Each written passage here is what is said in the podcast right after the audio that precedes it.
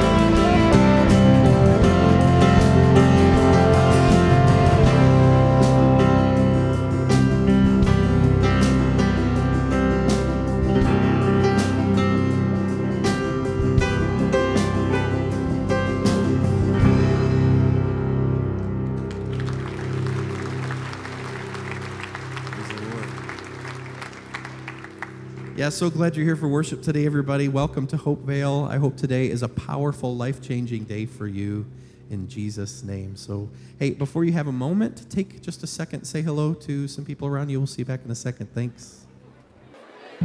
Okay, here's a question Do you believe you have a personal responsibility to share your faith? Surveys have shown that the overwhelming majority of you would answer yes. Okay, so what about this question? Have you shared your faith with anyone in the last six months?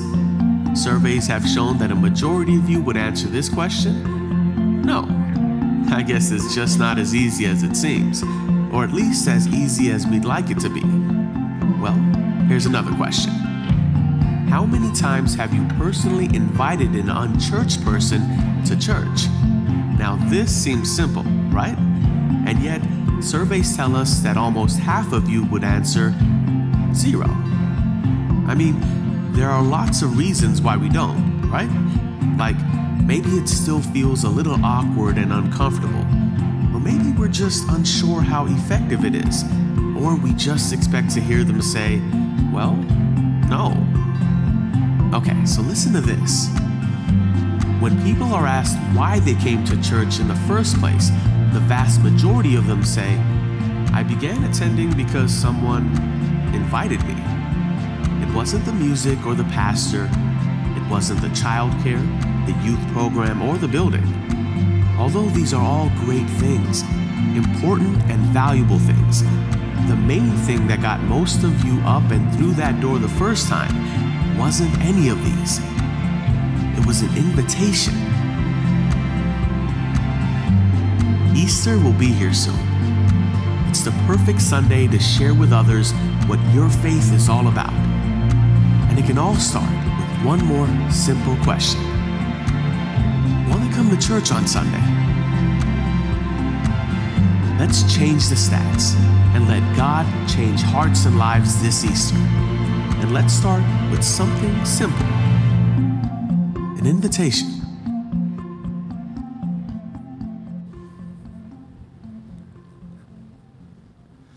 Well, awesome. Good morning, Hopevale. I'm, I'm Pastor Ken. I'm the Associate Senior Pastor here at the church.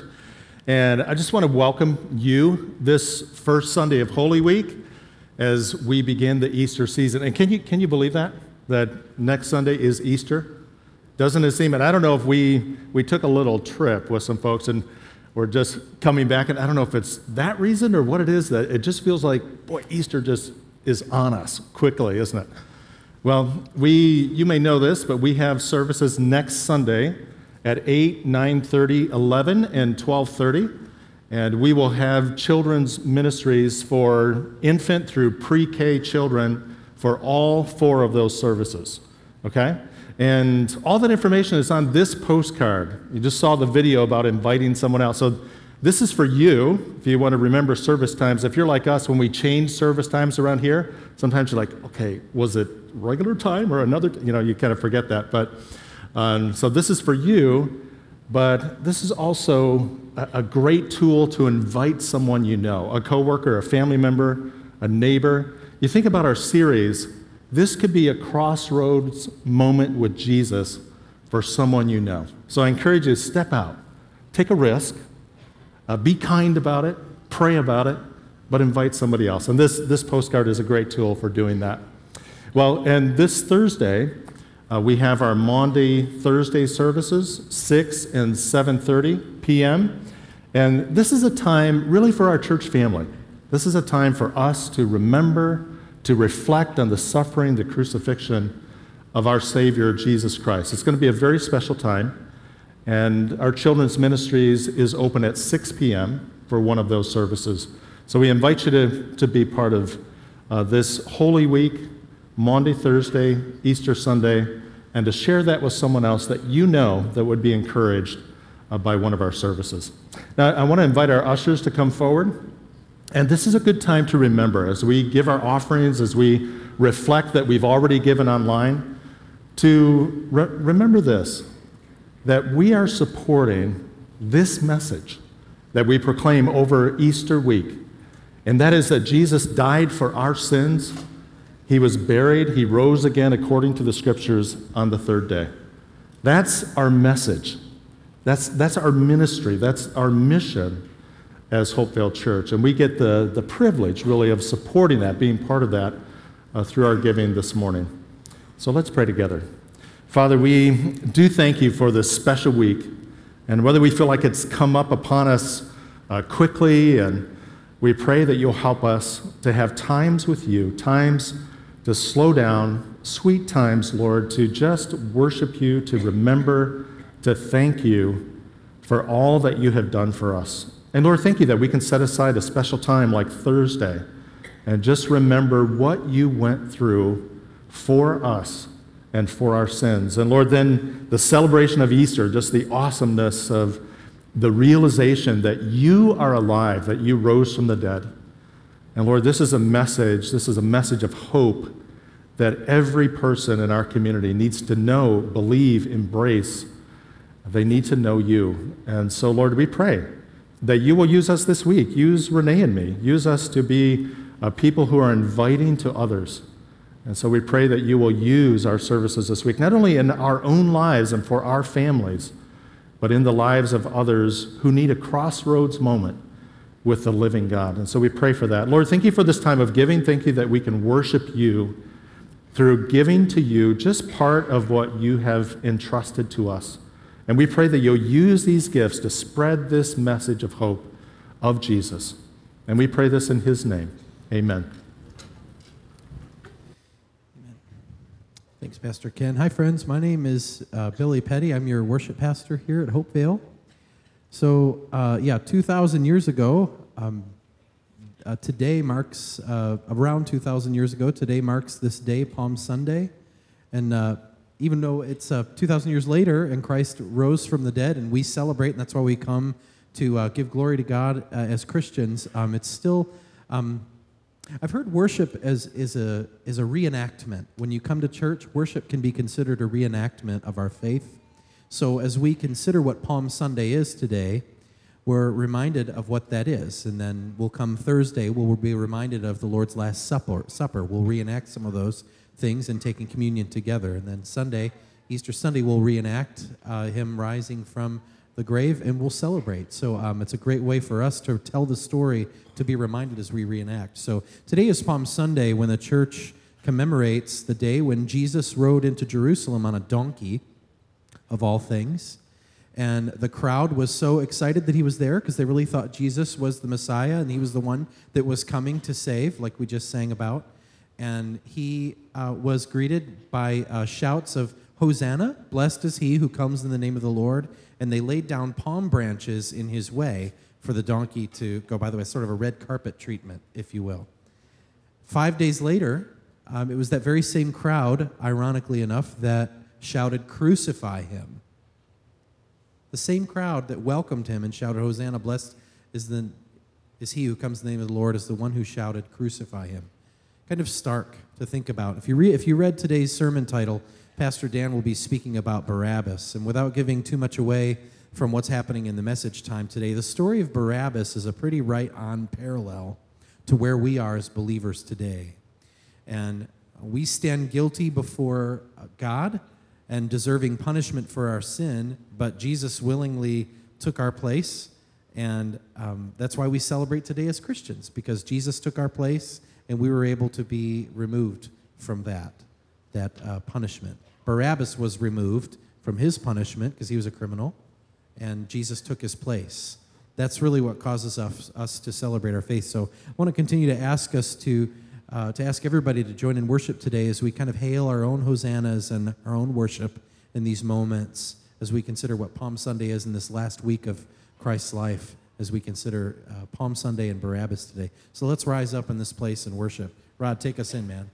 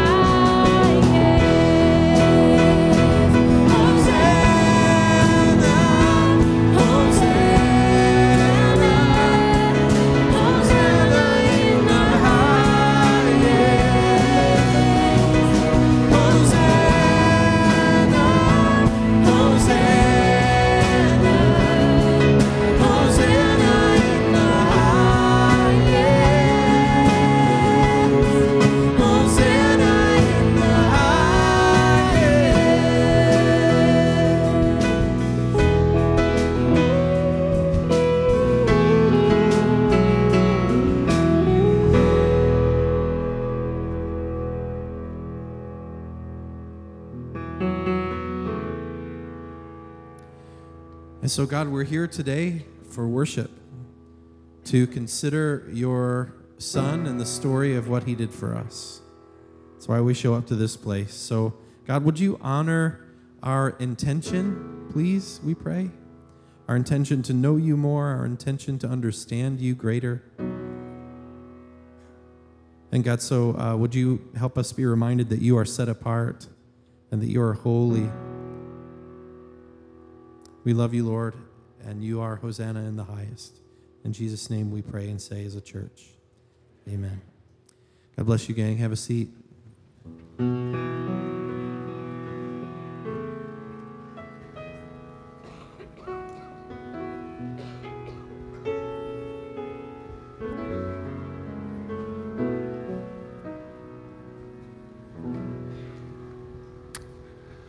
It's great to share this Sunday of worship with you. I'm Dan Davis, Senior Pastor of Hopevale Church. And as many of you know, 34 people from our church, including Pastor Ken, Pastor Pete, and me, uh, just returned from an 11 day trip from Israel, the land of the Bible. And it was phenomenal.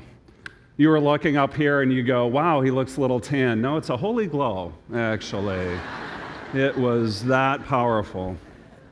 We had been told that a trip like this would make the Bible come alive like it never had before. And it's true that to walk where Jesus walked was a worship experience unto itself. And I'm so glad, I feel so privileged that I got to share that with others who are part of the Hopevale church family.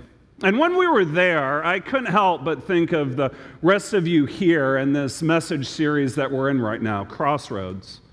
Crossroads, where our story meets his, his meaning the story of Jesus.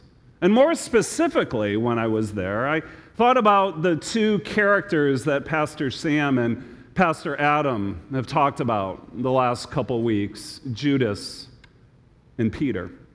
I thought about Judas when we were at the Garden of Gethsemane in Jerusalem, this grove of olive trees where Jesus wrestles in prayer and surrenders his will to the will of his heavenly Father on the way to the cross. Because it's also right here where shortly after Judas betrays Jesus with a kiss and has him arrested and hands him over to the authorities. I also thought of Peter. It's hard not to think of Peter when you're in Israel.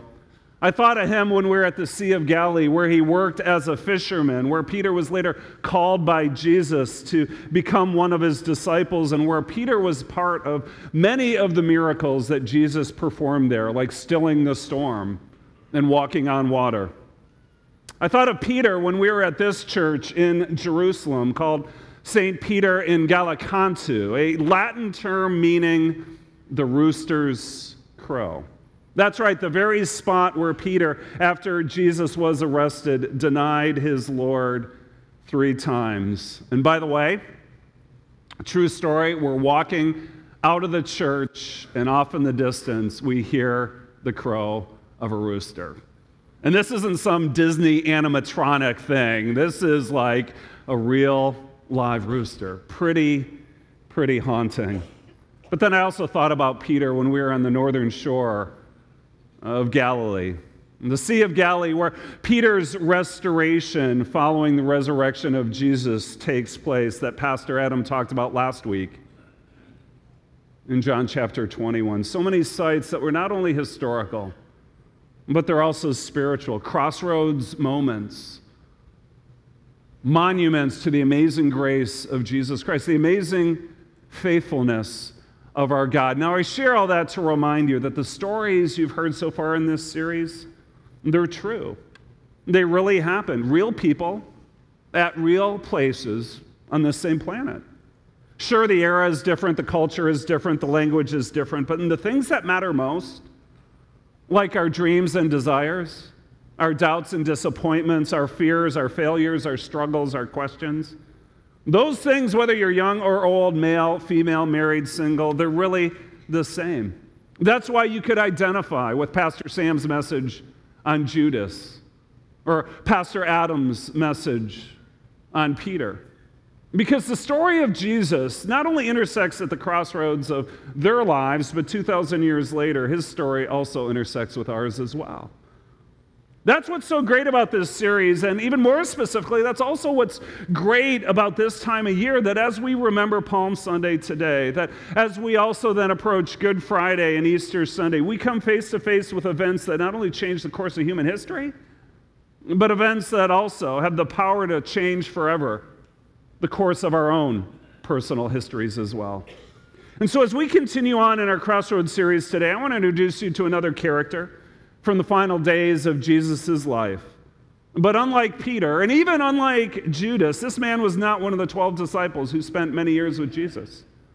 Not only that, but I'm not even sure that this man actually ever met Jesus at all. And yet their stories cross, their lives intersect at a very pivotal moment for both of them. And so, as we take a look at this man's story, we're not only going to see the impact of his life at the crossroads of Jesus, but I also believe we're going to get a glimpse a glimpse into the same kind of potential impact on our own story as well. So, today we're going to look at the story, as Billy said, of a man named Barabbas. Barabbas. And I'm just curious, how many of you have heard that name before? Okay, quite a few. His name, Barabbas or Bar Abbas, literally means son of the father. Barabbas. Now, the Bible only records one incident from the life of Barabbas, but it's significant enough that it's repeated in all four of the Gospels of the New Testament Matthew, Mark, Luke, and John. Now, we're going to read through that story in a moment from one of those four Gospels, but before we do, let's paint a little picture of who this Barabbas is and what we know about him. Matthew calls him a well known or notorious prisoner. Mark says that he's in prison with the insurrectionists or the rebels who had committed murder in the uprising. Similarly, Luke says that he's in prison for insurrection and murder, and John says that he had taken part in an uprising. This consistent testimony of who this Barabbas is. But as you see this description, a few questions might come to mind. Like, first of all, what is this insurrection or this rebellion or this uprising that the Gospels talk about? Well, we don't know the exact specifics, but historically, we've got a pretty good idea. Barabbas was a Jew who lived under the oppressive hand of the Roman Empire. And it was fairly common back then among certain pockets of the Jewish people to try to strike back against Rome however they could. Why? Because their life felt so helpless and hopeless under such oppression. To give you a contemporary picture of how it felt back then, think the Hunger Games, right? Think this heartless, authoritarian government that's so strong, so powerful that it wants to immediately squash out and punish any kind of rebellious action whatsoever. That's Rome. And so Barabbas is part of this insurrectionist group. Is he the leader? Maybe. I mean, Matthew does tell us that he was well known and notorious. Now, technically speaking, though, we don't know if Barabbas was actually the one who had committed this murder, a murder, no doubt, of some type of Roman official. But he's certainly part of the group that had done so, and that is more than enough to find yourself in prison for a long, long time. But here's what else we know about Barabbas Barabbas also was likely a death row inmate. A death row inmate. After all, he's not in jail for robbery or back taxes. He's not even in jail for murdering a fellow Jew. No, he rebelled against Rome. He killed one of their own. And you know what Rome did with criminals like that? capital punishment. Capital punishment, and more specifically, capital punishment by their favorite method, death by crucifixion. It was a Roman specialty, something they had been doing well before Jesus had shown up on the scene. Now, we're pretty sure they didn't invent it, but we do know that they perfected it. Back then, crucifixion was considered the most shameful and disgraceful way to die, so much so that condemned Roman citizens were usually exempt from it. No, crucifixion was for outsiders who were unwilling to conform to the Roman way. Now, the Romans loved crucifixion for three main reasons it was painful, it was prolonged, and it was public. It was painful. It was very cruel and unusual punishment.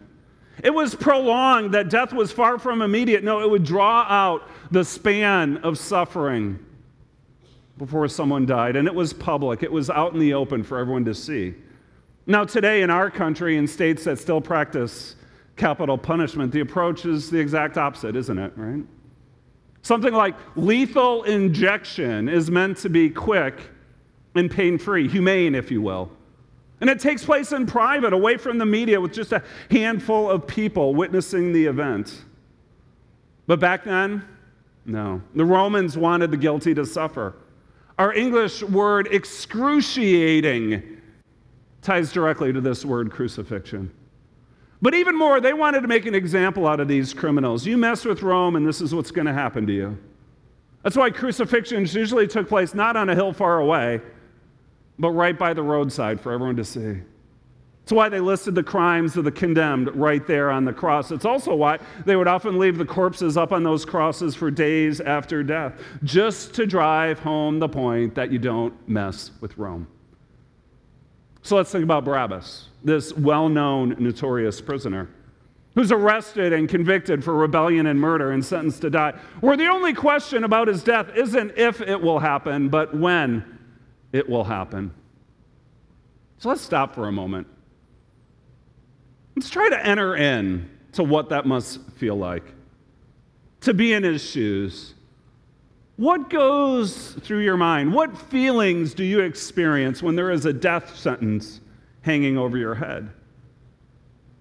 One that there is no chance of a last minute appeal or call from the governor at the 11th hour. No, your fate is sealed. You're not just facing death, but you're facing death in the worst possible way. I mean, I think words like helpless and hopeless can't even begin to describe that kind of despair. And this is Barabbas, this is his fate, but little does he know that before he faces this inevitability, his life is about to come to a crossroads. And his story is about to meet Jesus' story. So let's see what happens. Let's go to the Gospel of Mark in the New Testament. The Gospel of Mark, chapter 15, verse 1. This is where Jesus, this is after he's arrested, right? Betrayed by Judas and arrested by the authorities. This is what Mark says. Very early in the morning, the chief priests with the elders, teachers of the law, and the whole Sanhedrin, you, you get this picture of a very large group, made their plans. So they bound Jesus and led him away and handed him over to Pilate. So here you have religious authorities who are now handing him over to a Roman authority, a man by the name of Pontius Pilate. Pilate was the Roman governor for the province of Judea, and this is where everything is taking place.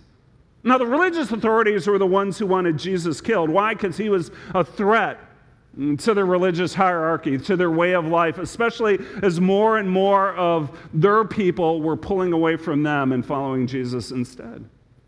Their problem, though, is that they didn't have any authority to execute anyone who they felt was violating their religious laws. No, capital punishment was Rome's territory. So follow the trail here, right? Judas, as we saw two weeks ago, betrays Jesus and hands him over to the religious authorities. But now these religious authorities here are handing him over to Pilate, the governmental authority. Verse 2 Are you the king of the Jews? asked Pilate. You have said so, replied, Jesus replied. The chief priests accused him of many things. They're piling up the charges, hoping something would stick, right? But the main charge that they wanted to stick was this one that Jesus claimed to be king of the Jews. They wanted to paint this picture of Jesus, who, him being one more rebel, right, who's trying to break free of Rome by claiming to be a king himself. So Pilate asked him again, Are, Aren't you going to answer? See how many things they are accusing you of. But Jesus still made no reply, and Pilate was amazed. You know why Pilate was amazed? Pilate was amazed because he knew that Jesus had done nothing worthy of death. Nothing. Luke in his gospel says that Pilate said on three different occasions to those around him that he could find no basis for a charge against Jesus. Still, Jesus says nothing. He says nothing, even though at that moment he could have proved his innocence and walked away as a free man. Yet he says nothing. Mark goes on, verse 6. Now it is the custom at the festival, that is Passover, to release a prisoner from whom the people requested. A man called, there it is, Barabbas, was in prison with the insurrectionists who had committed murder in the uprising. Barabbas in prison, right? And here we are. We're approaching the crossroads, verse 8. The crowd came up and asked Pilate to do for them what he usually did. Do you want me to release to you the king of the Jews? asked Pilate, knowing it was out of self interest that the chief priests had handed Jesus over to him. Now, here's what you need to know about Pilate Pilate is the ultimate politician. He is. Because personally, he doesn't want to condemn an innocent man to death. He knows that there's no legitimate charge against Jesus. As a matter of fact, Matthew in his gospel writes that Pilate's wife tells Pilate that she has a dream, a dream about Jesus, that Jesus is an innocent man and that Pilate should have nothing to do with him. And so this is what Pilate's thinking personally, but politically, he's got problems. Politically, he doesn't want to offend this large special interest group of religious authorities under his jurisdiction. So he comes up with this genius solution, right? He's going to let the crowd of people who are gathered there make his hard decision for him, right? Politician, right? Pretty smart, pretty ingenious solution. And so he plays off the crowd of this annual Passover ritual of releasing one man from prison. And he gives the crowd a choice Jesus of Nazareth or Barabbas. Now he figures this is a no brainer, right? The crowd is going to see the obvious choice between these two men. They're going to choose the one who, in his mind, is worthy of freedom Jesus, right? Not Barabbas the murderer, Barabbas the insurrectionist. Now, all this looks good on paper, but there's a kink in the plan. Verse 11. But, but, the chief priest stirred up the crowd to have Pilate release Barabbas instead. Now, left to themselves, I think the crowd might have chosen Jesus. I really do, but the chief priests weren't going to leave anything to chance. And we know, don't we, that it only takes a handful of agitators to stir up a crowd. We've seen that take place in our own country this past year with rallies and protests, haven't we? And so back to the story. The crowd gets riled up, and the obvious choice, in the end, is not the actual choice. They choose Barabbas. Verse 12 What shall I do then with the one you call King of the Jews? Pilate asked them. Crucify him, they shouted. Why? What crime has he committed? asked Pilate. But they shouted all the louder, Crucify him. You know, verse 14 is both funny and sad to me, right? Watching Pilate trying to reason with this unruly crowd. So here he is, right? They're out of control, and he says, What? What crime has he committed? As if any kind of common sense is going to work at this point. It can't. It won't. They're beyond reason. They shouted all the louder, Crucify him. So, what does Pilate do then? Verse 15. Wanting to satisfy the crowd, Pilate released Barabbas to them. He had Jesus flogged and handed him over to be crucified. Five of the most pathetic words you could say about anyone wanting to satisfy the crowd. Pilate wanting to satisfy the crowd. He knew what was the right thing to do, but he cared more about fickle human approval, about trying to keep the peace, than he did about the truth. So Pilate releases Barabbas from prison over to the crowd. Released. But Jesus, he is flogged, that is, he is whipped with this brutal instrument of torture made up of leather, bone, and metal scraps known as a cat of nine tails flogged brutally, and then sentenced to death by crucifixion. Now, talk about a crossroads moment, right? Talk about a reversal of fortune. Think about it. Just a few hours earlier, you have Jesus as a free man. He's sharing Passover with his disciples, his closest friends, in the upper room. While Barabbas is sitting, he's waiting, he is rotting in a lonely prison cell, knowing that it's only a matter of time before his life comes to an end by the cruelest means possible Roman crucifixion. Things can't get any more desperate than that. You know, just last month in the state of Ohio at the Chillicothe Correctional Institution, death row inmate Patrick Leonard was found hanging in his prison cell in an apparent suicide while awaiting an execution date which had yet to be set. Sad, but maybe not surprising. That's the mindset desperation, helplessness, hopelessness. This is Barabbas before the crossroads. And yet, in this story that we just read, what happens? Well, in one of the most unfair moments in all of human history, Jesus, the innocent one, is condemned to death, while Barabbas, the guilty one, goes free. Jesus, the innocent one, is condemned to death, while Barabbas, the guilty one, goes free. Now, if you sit in that long enough, it should rile up every single fairness fiber within you. It should. I mean, really, is that how it's supposed to go down? Is that the kind of world we live in? The guilty walk while the innocent suffer? Not only that, but think about this. What exactly did Barabbas do to deserve his freedom? There's no 11th hour DNA test results to prove his innocence. There's not even some kind of heartfelt confession of remorse over the crimes he's committed.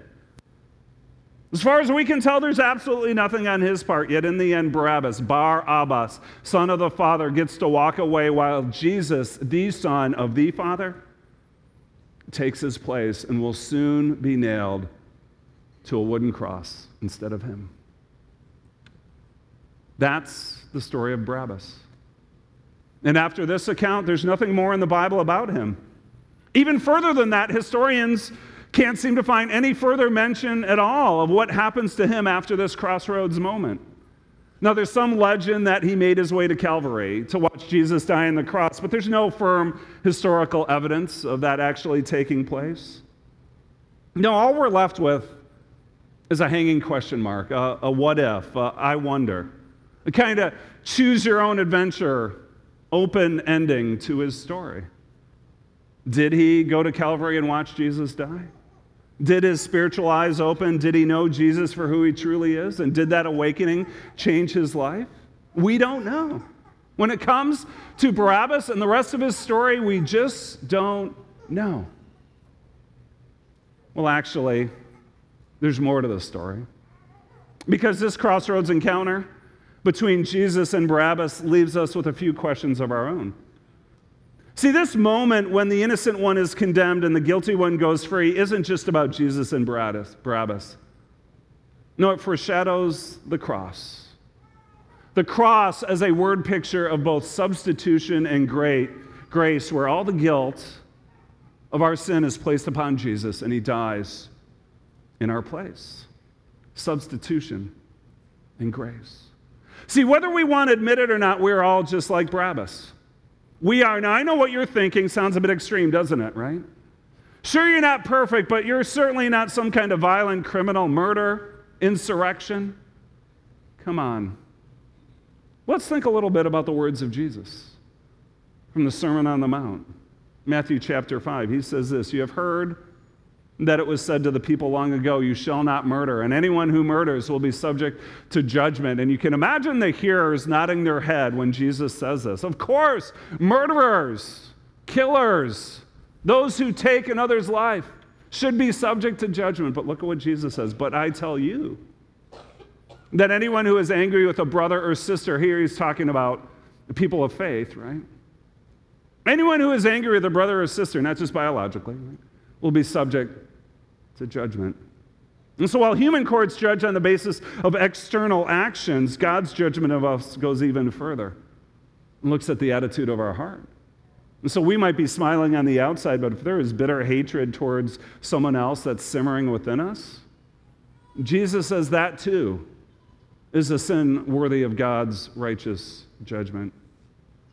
The same is true with insurrection and rebellion. The Bible says that anytime we defy God's moral will for us, as it's revealed to us in His Word, and choose our own way instead, whether it's word, thought, deed, motive, we are considered as lawbreakers.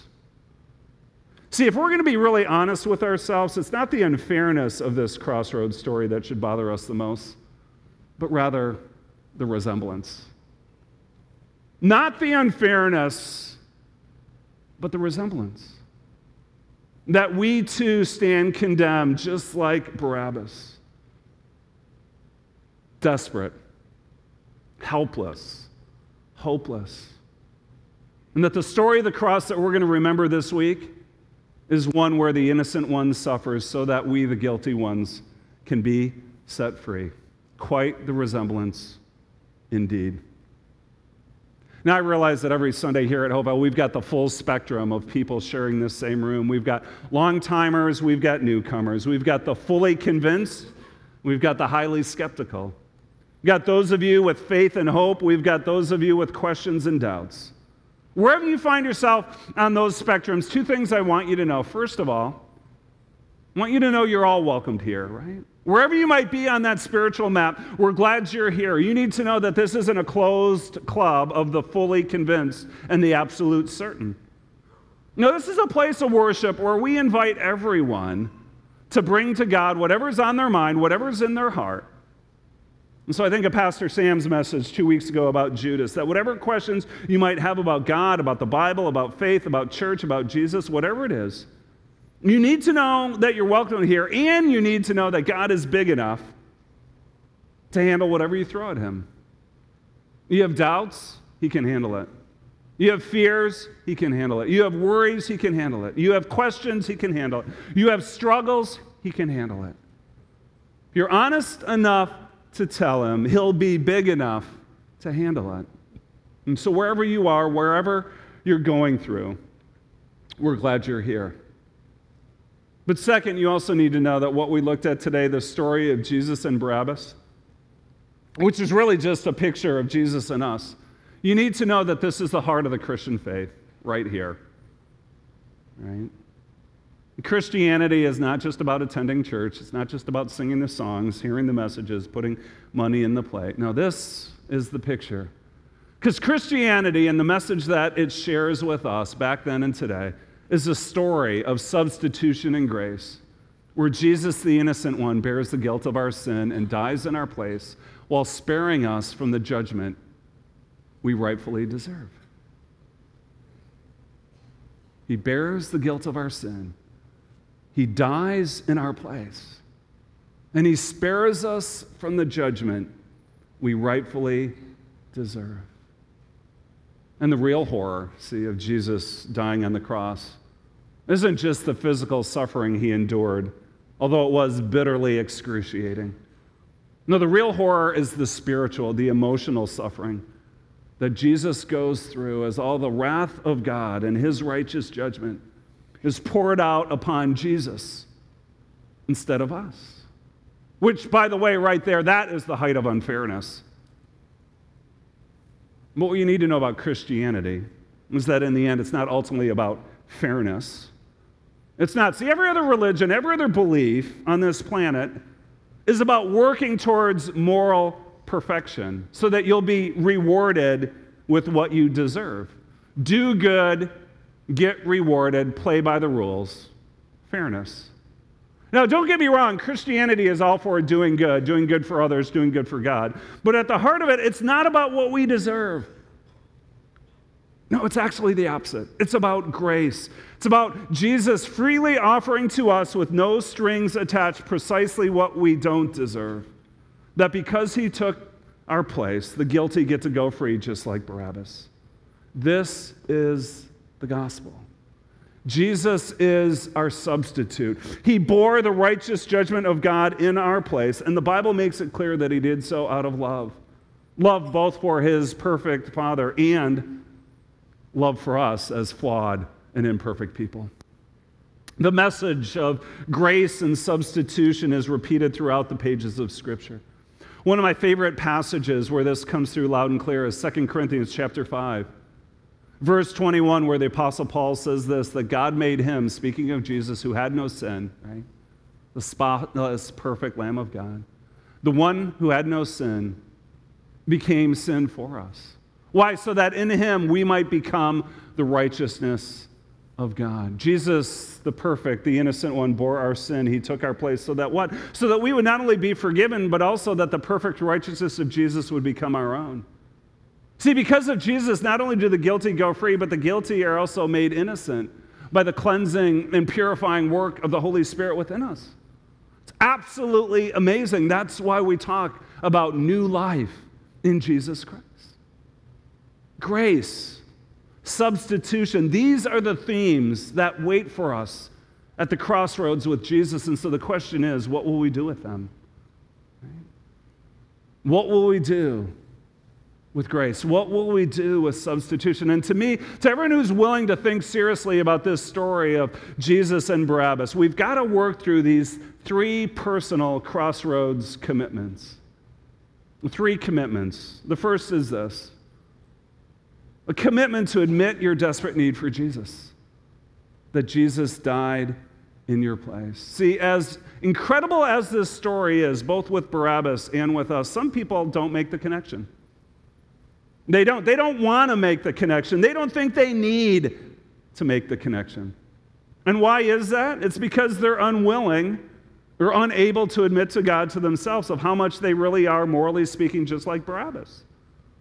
And so they turn their backs on grace and instead they want to stand on their own two feet before God because they are blindly confident in their own righteousness and goodness.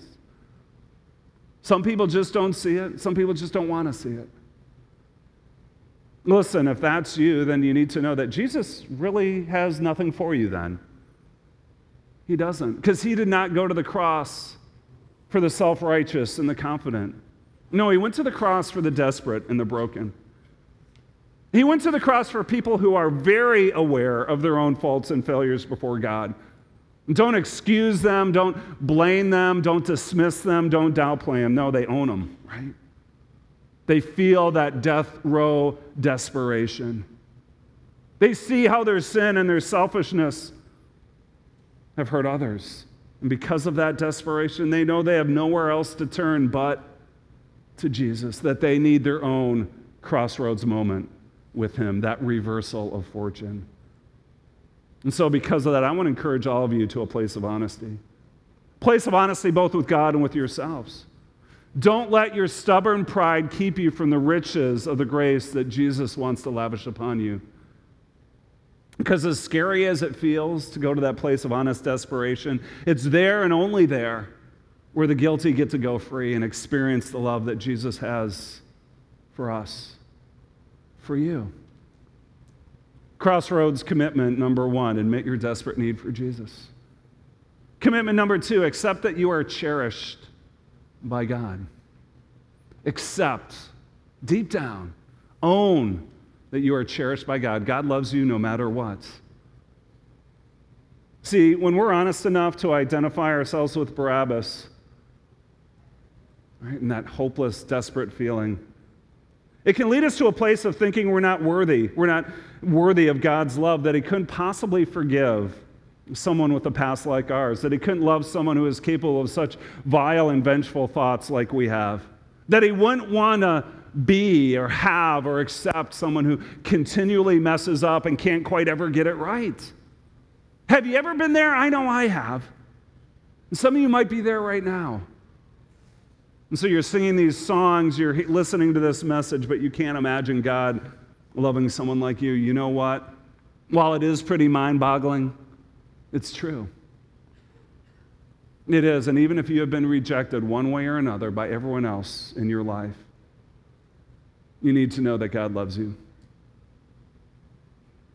He cherishes you. He does so much so that he allowed the crowds to choose Barabbas instead of Jesus. And he allowed his son, his one and only son, to experience the horror of the cross in your place. That is the amazing, the incredible, mind blowing love that God has for everyone in this room, including you. As unbelievable as it might seem, you need to know it's real. It's personal, it's forever, and it is for you. It is. And so, if feelings of unworthiness and worthlessness have kept you from such great grace, let today be the day that you crack the door of your heart. You open the door of your wounded hearts and let God cherish you. And then finally, express your freedom by serving others. Express your freedom by serving others. Choose service over selfishness. See, we'll never know the side of heaven how Barabbas responded after being set free from his death row sentence. We'll never know if it changed his life or if he remained unaffected and just kept on living the same way he used to. We'll never know. But we will know our own response. Our own response to Jesus and his liberating love. See, it's one thing for Jesus to set us free, but what we do with that freedom, that's left up to us. It is. And so, for those of us here who have responded by faith to the gift of God's amazing grace, the gift that comes only through our Savior Jesus Christ, here's my challenge Galatians chapter 5, verse 13, verse 14. You, my brothers and sisters, were called to be free. But do not use your freedom to indulge the flesh, to live selfishly to make you the center of your own universe. That's what that means, right? Do not use your freedom to indulge the flesh, but rather use your freedom to serve one another humbly in love, just like Jesus did. Why? Because the entire law is fulfilled in keeping this one command love your neighbor as yourself. Jesus sets us free so we can walk in his footsteps by serving others in love. That's what it looks like when we're grateful for grace. It's service, not selfishness, serving our spouse, serving our family, serving our friends, serving this church. That just like Jesus, we're putting their needs ahead of our own. We're ministering to them in specific, intangible ways, out of grace, with no strings attached. Not manipulatively, I'll do this so I'll get, no, freely. That's what it means free to love, free to serve, free to become the men and women that God intends us to be. We admit our desperate need. We accept God's cherishing love for us. And in that freedom, we express that by serving others. In a minute, I'm going to close, but I want to invite the worship team out because we've got a song of worship that we'll close the service with. I just want you to know this. Amazing things can happen when we come to the crossroads with Jesus, right? Amazing things happen when we come to the crossroads with Jesus, where our story meets his, and we let that encounter change our lives. Because whether it's Judas or Peter or Barabbas or us, Jesus wants to so overwhelm us with his grace that it leads us to a place of worship. It leads us to a place of wonder where our hearts delightfully respond with these four simple words How can it be? Let's pray together. Open our eyes to see Barabbas, to see ourselves in him, to feel and own the desperation and to experience the liberating love that you, Jesus, has for, have for us. For some of us here in this room, it's a first time revelation. For others of us, it's a renewal, it's a revival. But God, open our eyes to the beauty, to the wonder of substitution and grace. Grace grace. We pray in Jesus' name. Amen.